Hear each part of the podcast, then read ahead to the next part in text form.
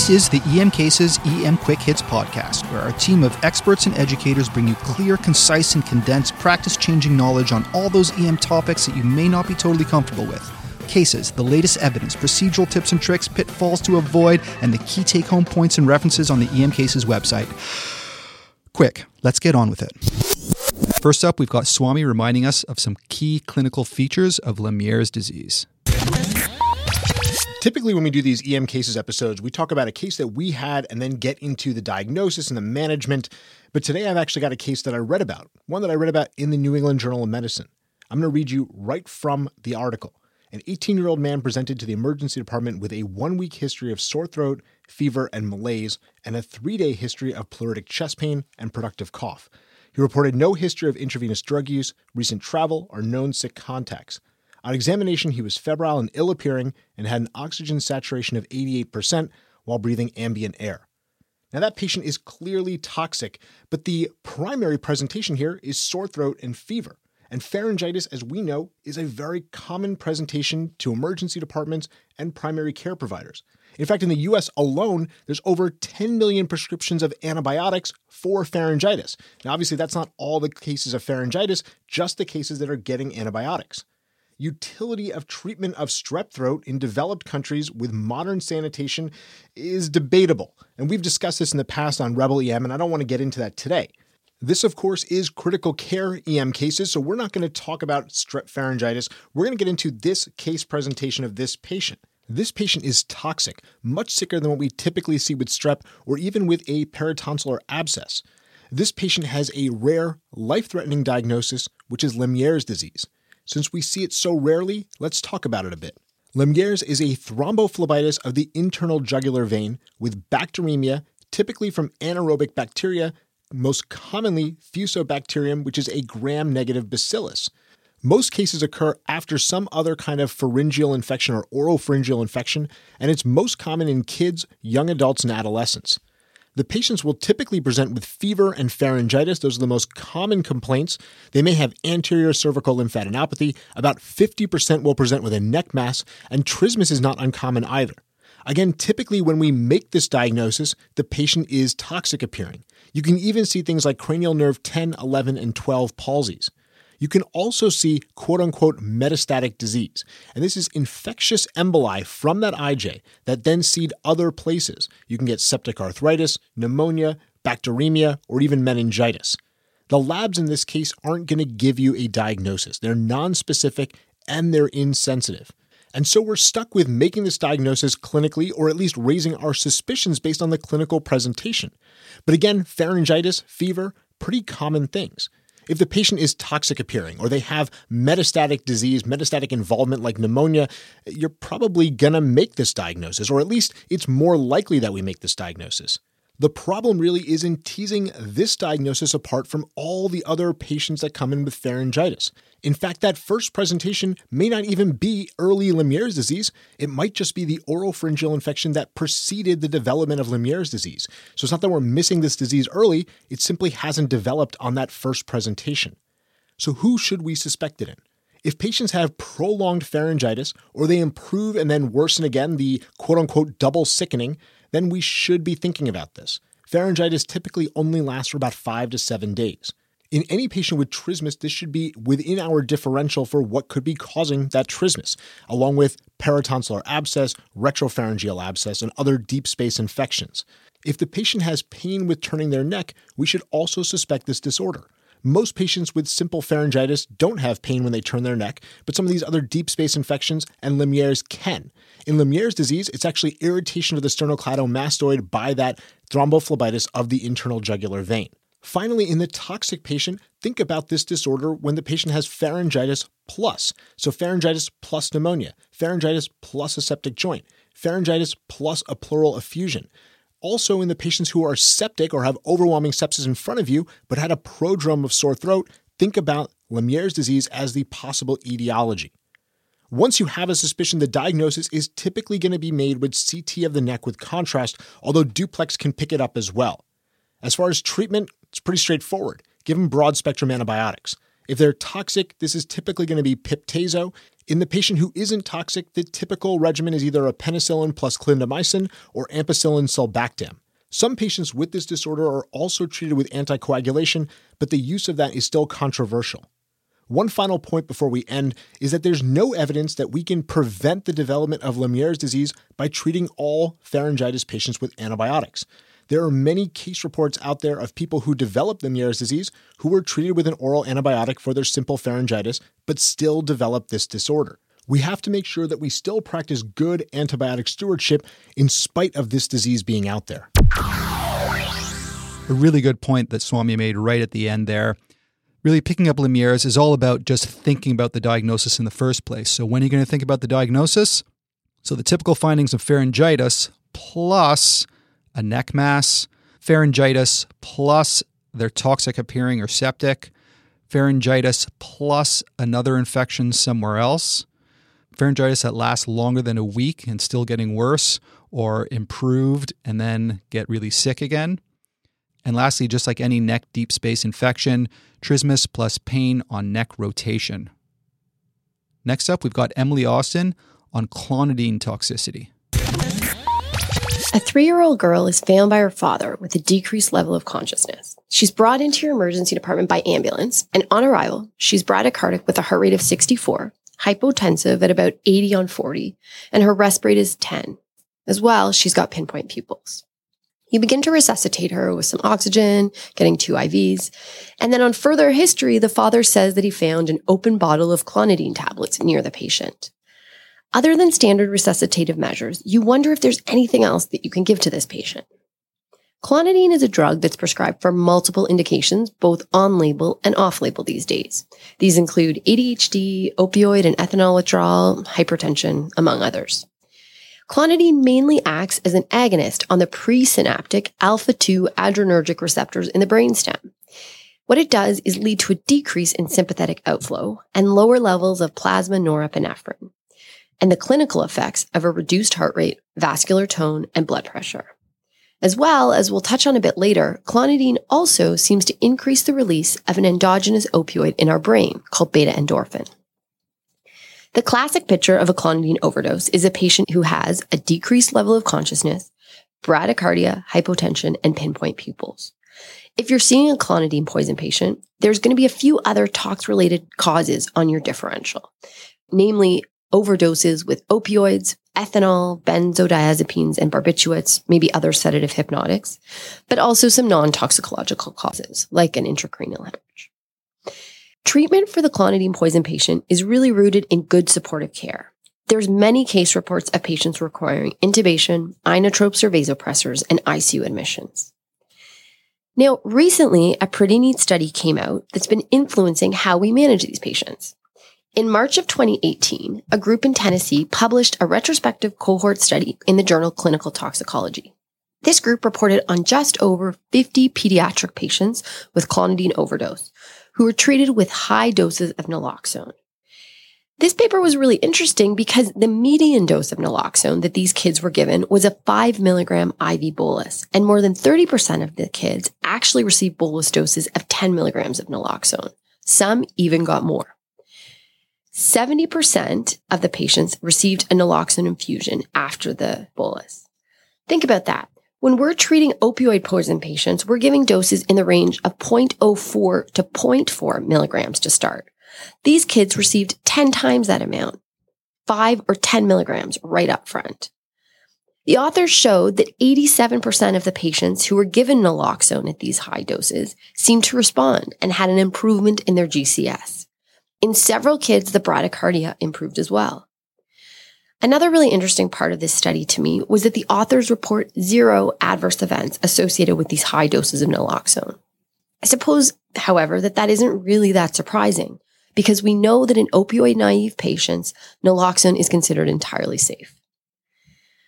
Naloxone has been discussed for a really long time in the context of clonidine overdose, but most case reports describe typical dosing in line with what's used to treat or reverse an opioid overdose. This study suggests that we need to be giving a lot more naloxone to our clonidine poison patients and that a 10 milligram naloxone dose is safe and it may allow you to avoid intubating the somnolent clonidine poison patient who you're concerned isn't protecting their airway. One last point. Clonidine doesn't interact with any of the opioid receptors. So why would naloxone, an opioid receptor antagonist, have any benefit?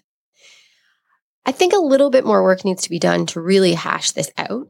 But the authors of the study suggest that naloxone may decrease the clonidine induced release of that endogenous opioid, beta endorphin, and suggest that as a possibility for why it could work. Back to our case now. This young three year old patient is in our emergency department with somnolence, bradycardia, and hypotension. She was given 10 milligrams naloxone IV as a bolus and then started on an infusion of 5 milligrams per hour. Her GCS improved to the point that she was awake and interacting. Her heart rate was 95 and her blood pressure was still a bit low, but there was no evidence of hypoperfusion. She was referred to a PICU mainly for monitoring and fortunately was discharged the next day. So the big take home point from that quick hit is give big doses of naloxone for clonidine overdose. We're talking like 10 milligrams, way bigger than what we normally give for opioid withdrawal. Now, you might remember Dr. Austin's brilliantness in our low and slow episode, where we mostly talked about beta blockers, calcium channel blockers, and DIG. Actually, we just released a two part rapid review video on low and slow if you need a uh, quick refresher. Anyhow, Clonidine is another drug to add to the classic three low and slow overdoses. The key clinical clues with clonidine that the others generally lack is a decreased LOA and pinpoint pupils. Next up of our continuing series of EM docs, we have Britt Long talking about myths of the coagulation panel. The other day, I was caring for a patient with what I thought was low risk chest pain. The nurse asked if I wanted to add a coag panel, and I thought to myself, is this really going to change management? And do I need a coag panel in this patient with low risk chest pain? Whether you like it or not, labs play a major role in the ED. But a big problem comes from us ordering tests just because. One test that we often order for the wrong reason is the coagulation panel. The literature is ripe with studies showing that we way over order these tests, which is a colossal waste of time and money. Why is that? I'm going to talk about three situations where a coag panel isn't always needed low risk chest pain, pre surgical evaluation, and pre admission. Then we'll talk about what you can do to improve ordering of these tests. Now, first, some background. A coag panel usually includes a partial thromboplastin time, or PTT, an activated partial thromboplastin time, or an APTT, a prothrombin time, or a PT, in an international normalized ratio, otherwise known as an INR. Now, with these points in mind, let's move on to our first major consideration. Is coag testing necessary in all patients with chest pain? In the ED, coag tests are often a routine part of our laboratory testing in patients with chest pain. However, when you look at the literature, the rate of abnormal test results is extremely low, with little to usually no alteration in clinical management. One study evaluated over 200 patients receiving investigations for acute coronary syndrome. Of the total patient cohort, 29 had abnormal INR tests, and 23 demonstrated abnormal APTT testing. However, when you look at these patients, there was no change in clinical management based on these abnormal tests. Another study involving over 700 ED patients with chest pain found that there was again no change in management with abnormal testing. So, for take home point number one, in the patient who you think is low risk for chest pain, you don't need to order a routine coag panel. Got it. No coag panel routinely for patients with chest pain. Now, for our second point, we're going to look at whether testing is necessary in patients for perioperative or peri-procedural assessment. These tests are commonly ordered before surgery. However, just like our patients with chest pain, perioperative screening does not affect clinical course or the surgical procedure. One retrospective study evaluating over 1 million perioperative patients found that over 94% of PT testing and over 99% of APTT testing did not change clinical management. There have even been several systematic reviews looking at these patients who underwent coag testing right before a surgery or procedure. Both of these systematic reviews found that coag testing did not change clinical or surgical management.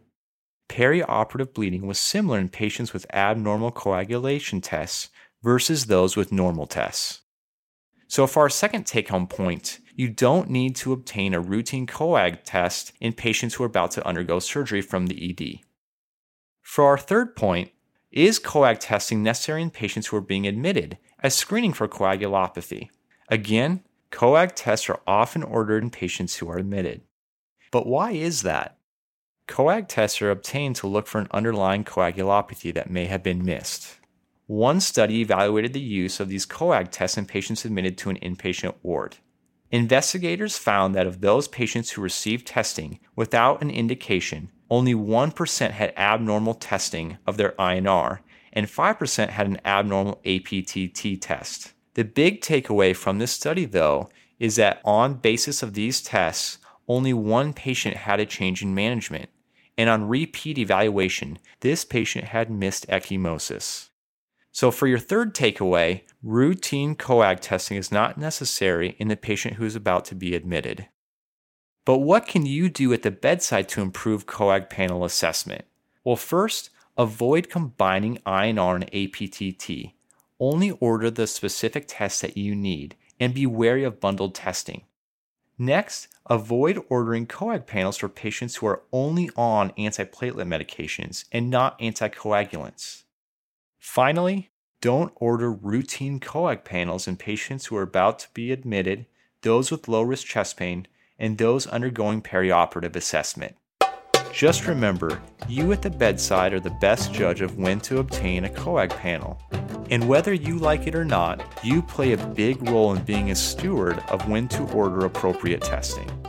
Love it. So, this is the second mention of being a steward. Swami on not treating every adult with pharyngitis with antibiotics, and now Dr. Long on when to hold back on coag panel testing. I can't even imagine the millions of dollars we'll save when we all order INRs and PTTs appropriately. Next up, I'm very excited to announce the debut of our special collaboration with the Canadian Journal of EM, a quick hit that reviews for you CJEM's Just the Facts section. We've got Hans Rosenberg, who's going to interview Mike Ho, an Ottawa EM doc and researcher, on a topic that's evolved in the past few years since we did a main episode podcast on it. And that topic is reversal of anticoagulants. Now, in some of these situations, a coag panel, at least an INR, is almost certainly indicated. Let's hear what Hans and Mike have to say about reversing anticoagulants. This is Hans Rosenberg, and I'm bringing you the first CJEM and EM Cases Quick Hits collaboration version of Just the Facts. Today, I have Dr. Mike Ho with me. Hey, Hans, thanks for having me. So, the first question is Should anticoagulation be reversed? What factors do you consider?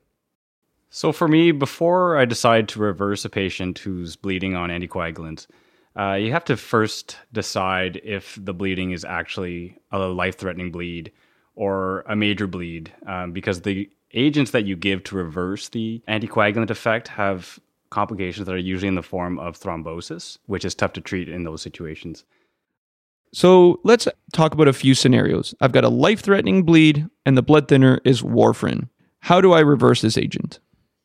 So for warfarin, it's important to determine first, if you can, the INR level, which will help guide uh, dosing of the reversal agent, which is typically given as Octaplex here in Canada. How about if the blood thinner in this case was dabigatran? How would you reverse it then? Dabigatran is a direct thrombin uh, inhibitor, or in other words, a factor 2A inhibitor. Uh, its anticoagulant effect isn't easily measured with common available lab tests.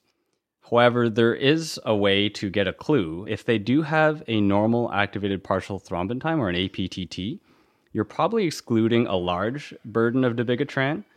However, you can't really say that there's no dabigatran on board. If you're able to get a thrombin time that's completely normal, that basically excludes any dabigatran in the system at all. So, in, in terms of reversal of dabigatran, the drug that's out there right now is idarucizumab or Praxbind as in terms of a trade name. The biggest problem that came with this drug is the studies that supported it or the study that supported it didn't have a control group. So they gave us this data in terms of efficacy and time to hemostasis, but we didn't really have any control group or any kind of usual care group that would give us an idea of is this actually doing anything for our patient. The other thing surrounding it was that there is some suggestion that it does have thromboembolic complications, somewhere in the range of 6 7%. But again, without any control group, it's really hard to interpret that data. So, given what you know about idarucizumab, would you use it on your next patient with a life threatening bleed, or would you just go with PCCs, which is another suggested reversal? That's a good question. And you're going to get a lot of different thoughts on this. But for me, the biochemical reversal in the study is actually quite robust. And the drug itself, although it has a, a thrombosis rate stated around 6 to 7%, that may be the same as PCC. I can't really say that for sure, but it has the same range of thrombotic complications. The drug itself also isn't astronomically expensive. One dose is about $5,000. Compare that to one dose of PCC, which is around $1,500. So it's more expensive, but again, not astronomically more. Excellent. Now, if this patient was on a 10A inhibitor, so for example, as we know, either apixaban, rivaroxaban, or edoxaban, how would you reverse these agents? So with those 10A inhibitors in Canada, the only way that we that we know to reverse it is with PCC or in other words Octaplex or Beriplex for example. The data for this again is similar to the other drugs that we talked about in that they don't have control groups, they have mortality and thrombotic rates that are stated that we can't really compare to. The reversal agent that's available in the states is called andexanet alpha and that was recently approved. It's not approved in Canada. The problem with andexanet alpha is the stated thrombotic rate is somewhere in the range of 10 plus percent, and the cost is sky high. It's in the range of $50,000 US per dose. So I think with andexanet showing possibly a higher rate of thrombosis, we're not sure how good it is, and its cost, I wouldn't use it at this time. Excellent. And you answered the question that I was going to ask you. Perfect. So, are there any tools that can help clinicians in everyday uh, making these kinds of decisions? So, there is a really useful tool that's offered by Thrombosis Canada. It's called the Thrombosis Canada Bleed Management Tool.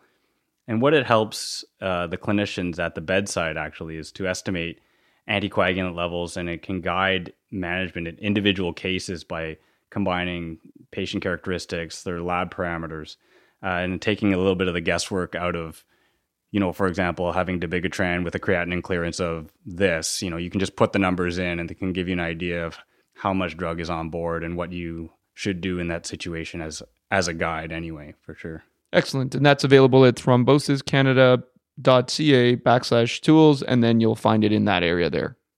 Excellent. So for warfarin reversal, it's 4 complex PCC. That's Octaplex in Canada and Beriplex in the US. Don't forget the IV vitamin K with that, as well as an immediate repeat of the INR. Now, for dabigatran, if the INR is normal, there's unlikely to be any significant amount of dabigatran circulating in the blood, but you can't be 100% sure for that one. And when it comes to reversing dabigatran, I think most of us would reach for PCCs but there is the option of the more expensive idarucizumab, but that has really weak evidence and is really controversial in terms of whether or not we should use it. And for the rest of the DOACs, those are the 10A inhibitors. In the US, there's the very, very, very expensive andexanet alpha, which we don't really know whether or not it's clinically effective or safe, probably not safe. All right. And for our last quick hit on this podcast, we've got a prominent researcher in cardiac arrest who's also worked more than 30 years clinically in EM in Toronto, Dr. Sheldon Cheskes, a world class expert on CPR and one of the best speakers I've ever heard. Take it away, Dr. C. Anton, thanks so much for having me today on uh, EM cases. And I'm going to talk about a couple uh, interesting controversies, I would say, in pre hospital care as well as emerge medicine. And the first one is when or when should we not use uh, mechanical CPR. So I think the sexy component of mechanical CPR and the things people always look at is that you can get uninterrupted, high quality CPR. But at the end of the day, the question is do you actually improve survival with the use of mechanical CPR when you compare it to high quality CPR. I think the issue with mechanical CPR, it looks great, but there are a lot of constraints and issues you got to think about the weight of the device, the ease of use, the impact on CPR quality uh, when one has to put the device, and obviously at the end of the day, the cost. Uh, I think mechanical CPR got off to a bit of a rocky start. The original study looking at mechanical CPR was the Aspire trial in which the autopulse device was used to look at the impact on outcomes. And the interesting thing is that original study in mechanical CPR was stopped early. And they were stopped early because patients actually had worse outcomes when using mechanical CPR as opposed to standard of care. And the reason their outcomes were worse is we didn't account for the large interruptions in CPR that occurred when actually placing the device. And that happened before the knowledge of high quality CPR and the importance of high quality CPR uh, in patient outcomes. So you stop CPR for a long period of time to place a device, you actually may be doing more harm than actually doing good. What we found in other styles, um, looking at both the Lucas and other styles looking at the Autopulse, is it's been quite clear that if you get the device on quickly, and you don't waste a lot of time getting it on, you're going to get high quality CPR. But the question is, will you improve survival? And that has never been proven through the use of a mechanical device when you compare it to high quality manual CPR. So, knowing that, where should you use mechanical CPR? So, I've got what I call the CHESCA 7. So, the seven areas where I would use mechanical CPR. One is if you're in a rural community and you have very little resources, two people responding to a cardiac arrest, and that's it, well, hey, listen, you got a lot of things to do IVs, intubation, drugs. Doing high quality CPR in that scenario, mechanical would probably be a very good use long transport times. People get tired doing CPR, and we know that there's a significant decay in CPR quality over time. Long transport times, mechanical CPR is a good place to use it.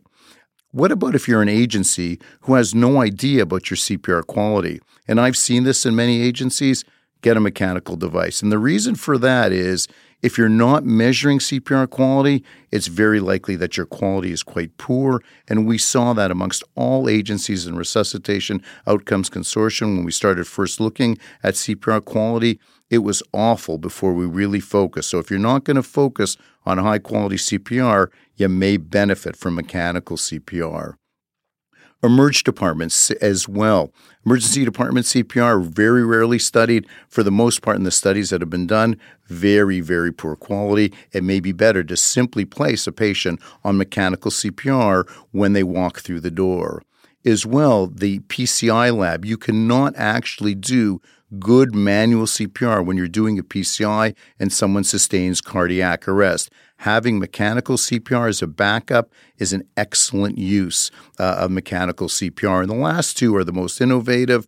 Uh, the first one is patients in refractory VF the Minnesota Resuscitation Consortium doing some excellent work in patients who present in VF they fail three successive shocks, and these patients are being transported with mechanical CPR to the cath lab where they undergo ECMO and have PCI performed for generally an LAD lesion, which is the most common cause of patients in refractory VF. That process cannot happen without the use of mechanical CPR. And the last one is heads up CPR.